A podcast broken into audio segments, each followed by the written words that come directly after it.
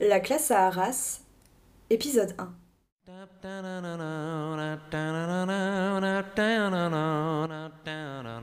Notre périple commence à Lille. C'est le 9 novembre, il fait froid et ce matin, on s'est levé tôt. On s'est levé tôt parce qu'aujourd'hui, c'est le premier jour complet du festival du film d'Arras. Alors direction la gare, où un train nous attend pour nous emmener dans l'ébullition d'un festival dédié au 7e art. Vous embarquez avec nous? Destination. Pour la 20e année à Arras, des gens venus de partout se retrouvent pour voir des films. Certains sont juste de passage. Ils viennent par curiosité ou pour rencontrer des célébrités. Pour d'autres, ce samedi marque le début d'un marathon de deux semaines. Et puis, au public se mêlent les cinéastes venus présenter leurs films, les bénévoles présents sur le site du petit matin jusqu'à la tombée de la nuit, et puis les organisateurs, les attachés de presse, les régisseurs, les journalistes. Aujourd'hui, on a envie de vous parler de cinéma, mais pas que. Comme Noël et ses films chorales du dimanche après-midi arrivent, on vous propose de vous installer confortablement, de faire infuser votre meilleur thé et d'écouter les histoires de toutes celles et ceux qui se rencontrent, se croisent et partagent le temps d'un festival. Des petites mains aux réalisateurs en passant par le public, on vous emmène maintenant découvrir la grande fresque des personnages du festival du film d'Arras.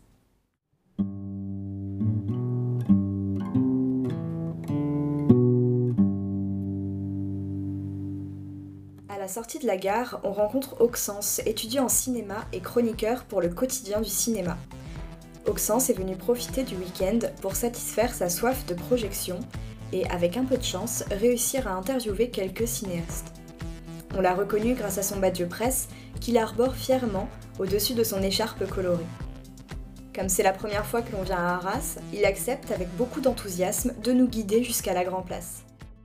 Toi, c'est la première fois que tu viens Arras Film Festival Euh, ouais, c'est la première fois. Après, euh, je, je connais pas trop le fonctionnement du festival. J'ai l'impression que c'est quand même beaucoup plus convivial parce que d'habitude, euh, enfin, j'ai fait j'ai fait un autre festival, c'était Cannes, et, et- et c'était euh, énorme, enfin complètement huge et tout.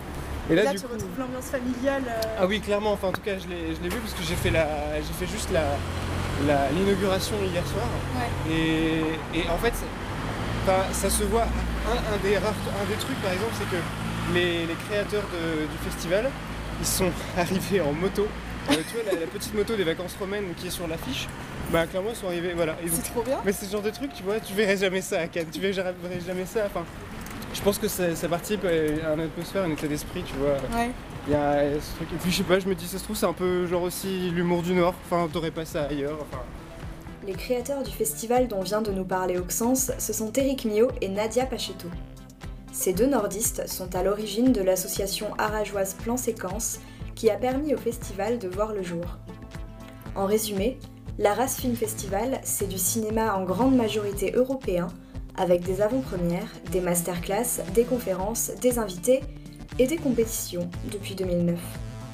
Ces compétitions sont pour le festival l'occasion de mettre en avant des films européens inédits et de faire bénéficier les distributeurs d'aides financières précieuses. Spoiler alert, c'est le long métrage bulgare The Father, réalisé par Kristina Grozeva et Peter Vatchanov, qui s'est imposé au palmarès de cette année, en remportant pas moins de 3 récompenses sur les 5 compétitions. On a profité d'une rencontre avec Elodie Guillesavis, attachée de presse du festival, pour en discuter. Euh, c'est un deuxième temps dans le festival euh, qui va générer d'autres journalistes, d'autres euh, spectateurs, j'imagine aussi, et, qui fédère les gens autour de, cinémas qui sont plus des cinémas de découverte, d'auteurs. Et voilà, c'est aussi le but du festival, c'est de faire le lien entre des jeunes réalisateurs ou des gens qui n'ont pas forcément de visibilité ici en France. C'est aussi le propos des Arras Days, qui sont des temps de rencontres professionnelles autour justement de, réalisateurs qui viennent pitcher leurs projets. Euh, donc euh, le festival a quand même cette vocation à être tremplin et à, faire émerger, dans la mesure de ses moyens, euh, des, talents et des, et des réalisateurs et des films qui ont ému Eric et Nadia et qu'ils ont envie de porter et de faire découvrir finalement, y compris aux spectateurs d'ailleurs, qui sont très friands maintenant et qui sont là aussi pour ça. Mais cette année est d'autant plus particulière qu'il s'agit de la 20e édition du festival. Alors laissons de côté la compétition pour regarder cet anniversaire de plus près. 20 ans, c'est un moment important. D'ailleurs, moi, quand j'ai eu 20 ans, j'ai tout plaqué pour partir au bout du monde. Mais pour la Racine Festival, pas question de s'en aller maintenant. Au contraire, c'est le moment ou jamais de rassembler et d'asseoir une fois pour toutes sa légitimité aux côtés des grands festivals français de cinéma. 20 ans, je m'en suis promis des choses quand j'avais 20 ans, fort de mes rêves que je portais triomphant dans leur lumière. Pour fêter ce bel anniversaire, Disney a notamment offert au festival une avant-première exceptionnelle de La Reine des Neiges 2. Rassurez-vous, on vous épargne la chanson. Avoir 20 ans, c'est aussi savoir se montrer plus sage quand il le faut. Alors retournons voir Elodie pour comprendre ce que ça change pour un festival comme celui-ci d'avoir 20 ans.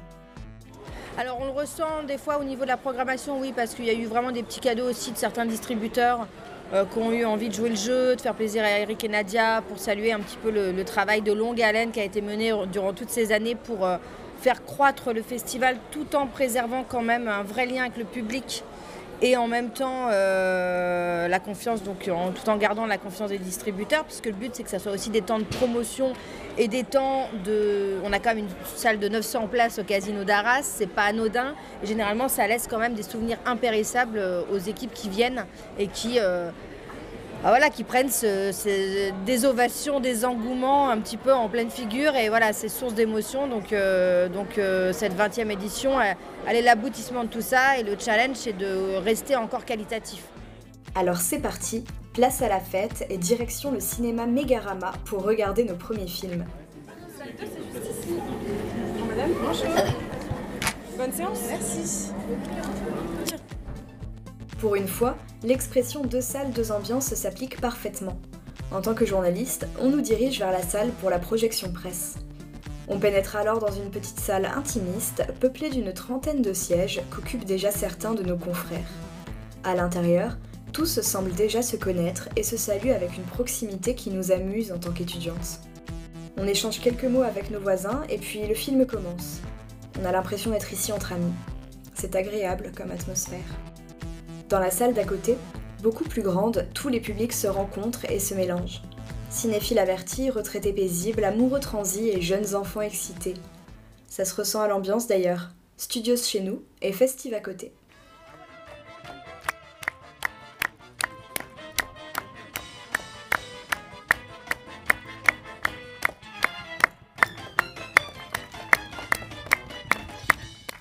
Ah oui, ça, c'est le petit rituel d'Arras. Au moment du jingle du festival, tout le monde se met à applaudir.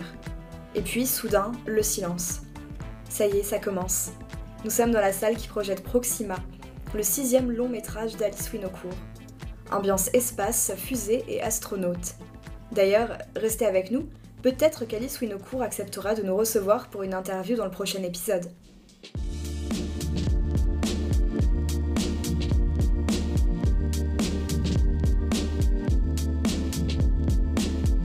La classe à Arras est un podcast à trois voix et en quatre épisodes, présenté par Leslie Larcher, Lisa Giroltini et Marine Slavic, avec le soutien de l'Arras Film Festival, de l'Académie ESJ et du magazine Maze.